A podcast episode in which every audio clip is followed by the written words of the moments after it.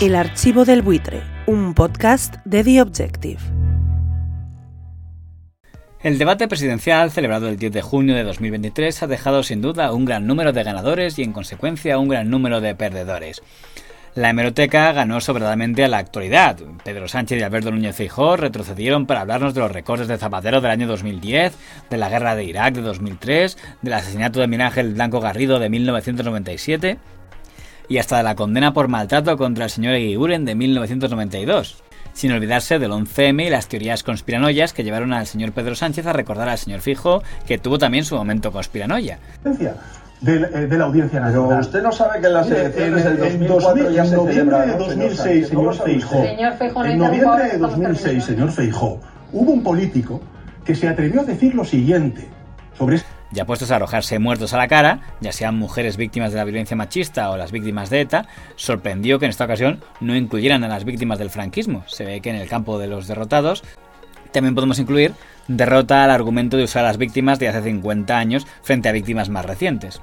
Entre los derrotados cabe también incluir a Vicente Vallés y Ana Pastor. El grupo A3 Media se ha pasado la última semana bombardeándonos con sus caras en las promos de los debates. Y todo para al final verlos reducidos a dos cronómetros humanos y con menos opción de ordenar el debate que la que tenían un Campo Vidal o un Luis Mariñas. Hemos empezado ambos. Habla con el señor Hemos Sánchez. empezado este bloque. usted con la señora Esta Ayuso. propuesta Per- me- perdón, pregunta- perdonen, Usted, señor Sánchez y señor Feijóo, hemos empezado el bloque hablando de violencia de género. Exactamente. Y yo quiero Hay hablar, un pero está bloque- obsesionado Yo quiero hablar, yo está quiero bien que se interrumpan Vox. entre ustedes. Si usted está Señor Feijóo, señor Feijóo, el señor señor Con una diferencia que Campo Vidal o Luis Mariñas nunca fueron de entrevistadores terribles, pero si algo ha hecho famoso a Vicente Vallés es ser el que lanza pullas al gobierno PSOE Unidas Podemos en sus telediarios para disfrute de los peperos de Twitter. Si de algo presume Ana Pastor, es de sacar de quicio a todo político que tenga delante, y si no es del sector progresista más.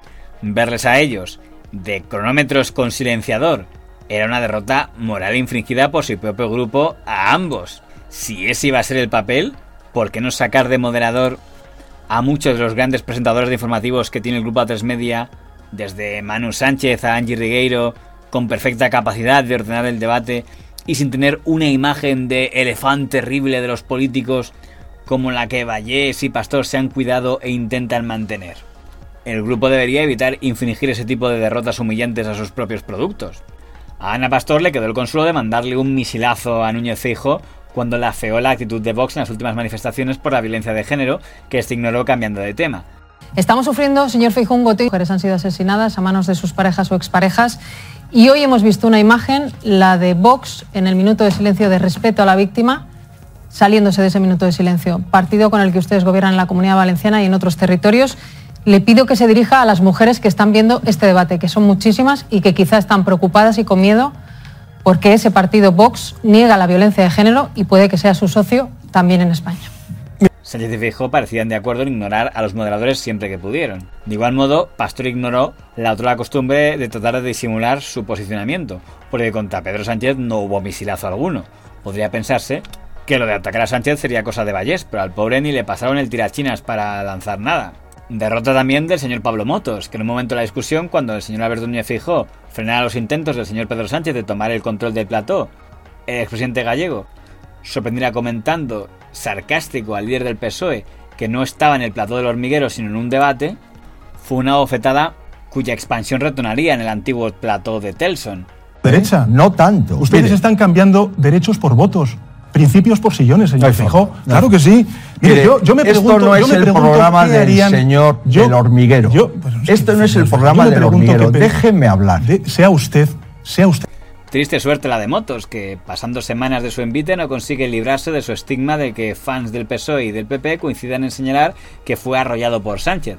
Ahora encima, el que se supone que era el candidato amigo, según sus detractores, le humilla en un debate presidencial ante millones de telespectadores, consolidando la imagen de que fue totalmente avasallado por su invitado aquel día.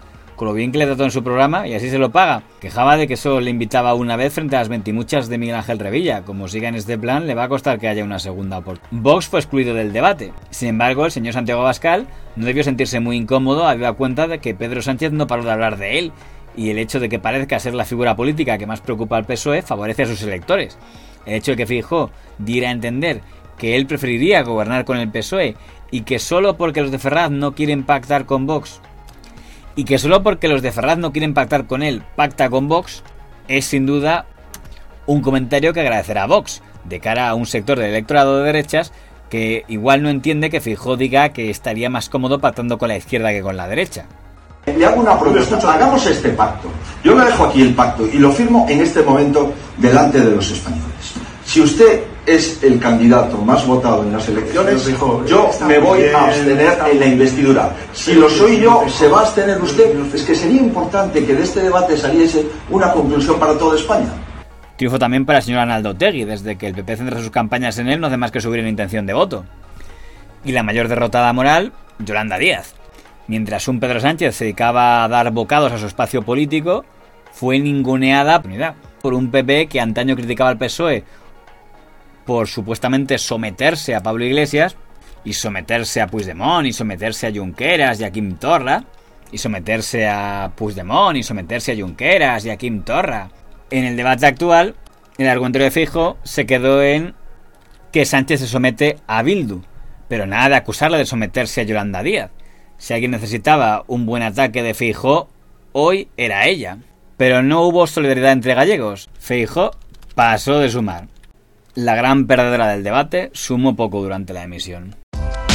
El archivo del buitre, un podcast de The Objective.